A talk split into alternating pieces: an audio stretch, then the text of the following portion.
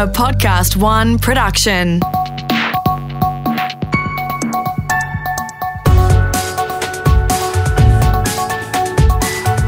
Your morning agenda with Natasha Belling. Morning. Thanks for your company. Let's check what's making headlines this Friday, the 22nd of January. Newly appointed US President Joe Biden has wasted no time in his first day in the Oval Office. The Commander in Chief reversing many of Donald Trump's signature policies. The president signed 17 executive orders making masks compulsory in all federal buildings and stopping funding to build a wall on the Mexican border. He's also rejoined the Paris Climate Accord and the World Health Organization. There are moments in our history when more is asked of us as Americans. We are in one of those moments now. The pandemic, economic crisis, racial injustice, the climate crisis, and threats to our very democracy. And the question is, are we up to it? Will we meet the moment like our forebears have? I believe we must, and I believe we will. That was US President Joe Biden.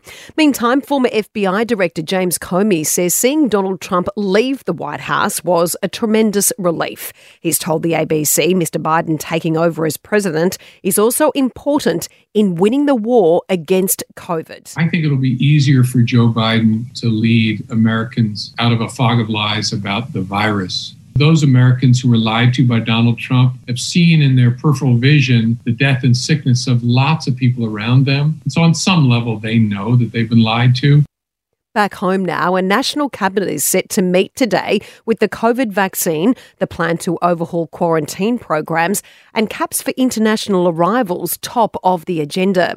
Meantime, Emirates has announced it's set to resume flights to Sydney, Melbourne, and Brisbane less than a week after cancelling them.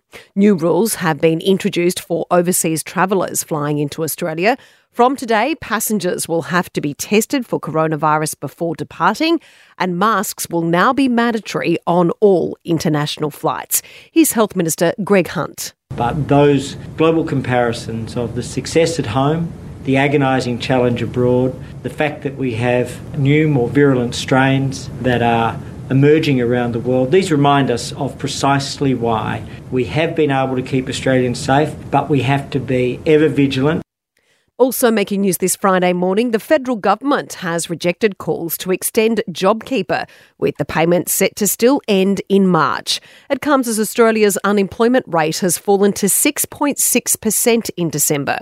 The Treasurer says around 90% of Australians who lost their jobs or had their hours cut to zero at the start of the pandemic are now back at work. We'll have more details on this story coming up shortly in Finance. For a look at what else is making news around the country this Friday morning. And a summer scorcher is on the way for many parts of the nation this weekend ahead of Australia Day, with temperatures in Victoria, New South Wales, and South Australia predicted to hit 40 degrees. As Siobhan Caulfield reports from Sydney, authorities are warning residents to take extra care, especially in the water, after a concerning increase in the number of drownings. Yeah, Tash, it has been a cooler than usual summer so far, but Sydney is preparing for a shock to the system, set to swelter through a four day heat wave. It all kicks off today, and Penrith will be the hottest place to be, with temperatures at the foot of the mountains forecast to hit 40 degrees on Sunday and Monday. It's prompted a warning for holidaymakers to take care on our beaches and always swim between the red and yellow flags, surf lifesaving, saying rough surf conditions will make things challenging for even the strongest swimmers. We're also also being warned about other risks, the heat increasing our risk of dehydration, sunstroke, and other health issues. We're advised to stay cool, drink plenty of water, and avoid too much physical exertion. And of course, check in on elderly relatives or neighbours, perhaps though, virtually. In Greater Brisbane, strict COVID restrictions have been lifted overnight. Mandatory mask wearing was introduced along with a number of other measures following a three day lockdown after the highly infectious UK COVID strain was detected in one of the city's quarantine hotels. Our Brisbane reporter Amy Drew says it's a relief for many local residents in the lead up to Australia Day. Absolutely, Tash. Well, locals jumped on board quickly, did the right thing, and it's paid off.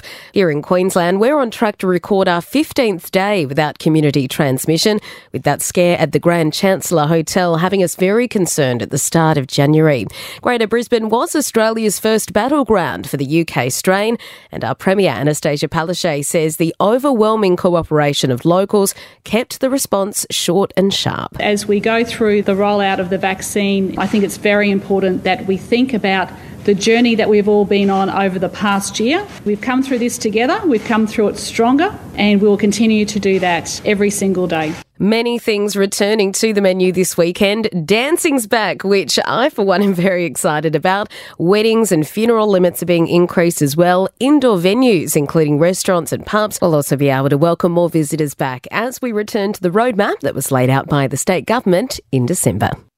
And restrictions have also been eased in South Australia. Our reporter Sean Maynard has the latest details. Yeah, the state's transition committee met yesterday, and while there weren't any changes to the hard border on many parts of New South Wales, there were some made in other areas. Now, the number of guests allowed at home gatherings was lifted from 50 to 200 people at midnight. That will come with some conditions that include a COVID safe plan. It'll need to include a COVID marshal, a guest list, and use of a QR scanner. Now, the one person per two square metre rule will also still apply. Chief Public Health Officer Nicola Spurrier says the eased restrictions will be of some relief to brides and grooms planning a home wedding. Being able to have a wedding of 200 people at your home will be a, a wonderful thing for many people in our state. Now, plans remain on track to lift restrictions with anyone who visited Greater Sydney, Wollongong, or the Central Coast by January 31. Travel from Greater Brisbane was opened up yesterday. Those who visited between January 17 and the Wednesday night deadline will still have to be tested, though, on days 1, 5, and 12. Now, for the latest in business and finance news, we're joined this morning by Scott Phillips from the Motley Fool. And Scott, good morning. As we mentioned earlier, the federal government is refusing at this stage to extend JobKeeper. But while some businesses are doing quite well during COVID, gosh, others are really still struggling. Yeah, Tash, good morning. There really is. We use the term two speed economy all the time in different circumstances, but this is a really, really good example. And unfortunately, tourism's still really, really struggling. The tourism workforce is down by about half at the moment. And some forecasts are saying that if things continue to either get worse or even just stay this bad and tourism operators continue to make losses, the jobs could fall by another, well, half again, and we could see one in five tourism businesses fail. So, well, we're happy to see the economy recover in general. And the government's already flagged they may obviously you know, provide industry support specifically. Tourism seems at this stage, at least, if we don't get borders any, open anytime soon, like a sector that might need that extra government help. And some businesses, as you mentioned, are doing really well. Noni B, this is an incredible story. Oh wow! So if you think about you know the business owner, discretionary retailers going through the roof. Earlier in the week, we saw Super Retail, we saw JB Hi-Fi, and Maggie Beer, of all things, all up sales up more than twenty percent each. Just a phenomenal, phenomenal story. The most recent one is Mosaic Brands, owner of Noni B and a whole lot of other brands. Their shares are up thirty-five percent yesterday when they had yeah, phenomenal growth in profit, um, up between 22 and 38 percent uh, increase on the last half. So really, again, the story of you know people are losing in tourism, but gee, we're finding ways to spend our money. We talked recently about ute sales being through the roof.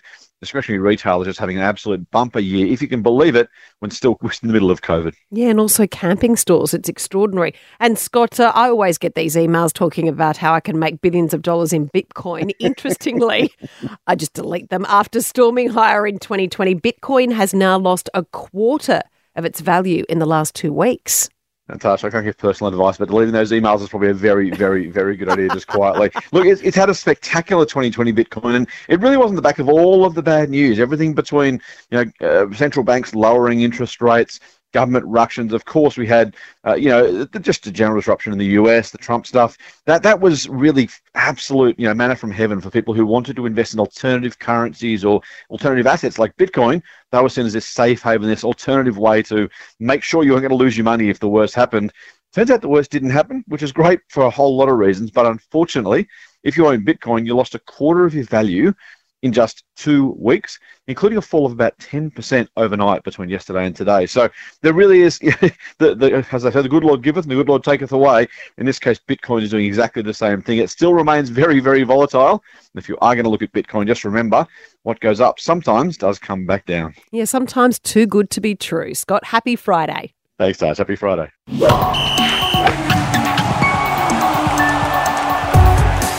To check sport now with Brett Thomas. And Brett, six days after landing in Melbourne, and an Australian Open player has now tested positive to COVID 19. Yes, good morning, Tash. This dropped uh, late yesterday uh, that a player had tested positive, and that is Paula Badosa. She revealed on Instagram at about a quarter to midnight last night that uh, she has tested positive to COVID 19.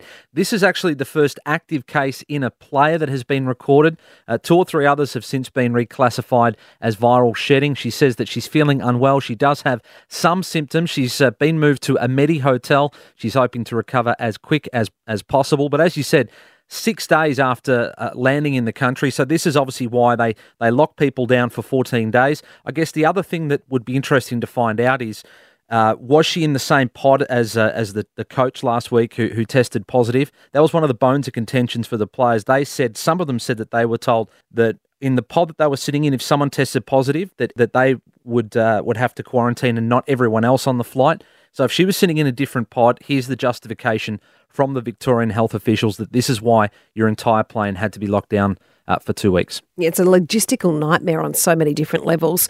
Also making news this Friday, Cricket Australia's decision to drop references to Australia Day for three matches next Tuesday, Brett, has sparked plenty of controversy. Yeah, that's right. Both Melbourne Big Bash sides, the Stars and the Renegades, will not be referring to next Tuesday any differently. This comes after Cricket Australia said yesterday it was dropping the words Australia Day from their marketing following talks with Indigenous leaders. There are three games to be played, so CA was actually leaving up to, to the teams to decide what they wanted to do. The Stars and Renegades now say they were aware that Cricket Australia was going to do this, but it wasn't a step that they were ready to take this year. The Prime Minister weighed in yesterday as well. Well, it's not cricket. That would be my reaction. Um, look, I think Australian cricket fans would like to see Cricket Australia focus a lot more on cricket and a lot less on politics. And that wasn't the only controversial comment he had yesterday to say about uh, Australia Day next Tuesday. No, indeed. The Strikers uh, kept their finals hopes alive in the big bash last night, too, Brett. Yeah, that's right. Ben McDermott came close. He smashed a 96 for the Hurricanes, while Alex Carey went uh, four runs better last night. The standout in the Strikers' big win over the Heat, he smashed 101 opening the batting, the first century of the season. The ramp. It's running away. Will it be brought back? No, it won't. It'll be the first 100 of Big Bash 10, and it's been all class and style from Alex Carey. On seven there. As you said, Tash, the Strikers back in the top four, just above the Thunder. They play a Sydney derby tonight against the Sixers in Adelaide.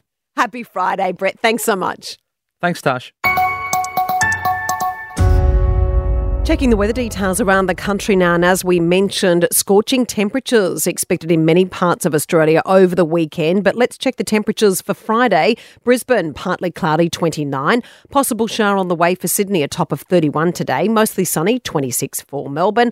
Partly cloudy and a warm 34 degrees on the way today for Canberra. A possible late shower for Hobart, 22.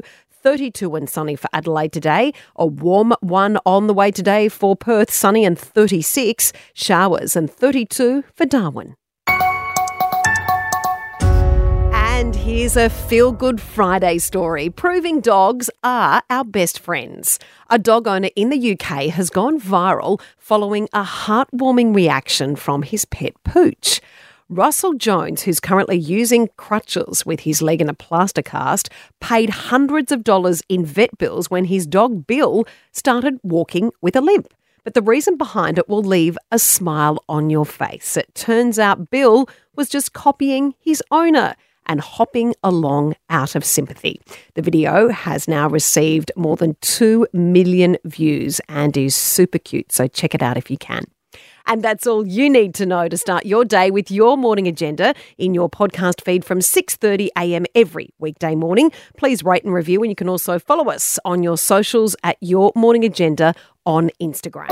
I'm Natasha Belling. Thanks for your company. Have a great day and a great weekend and we'll see you Monday.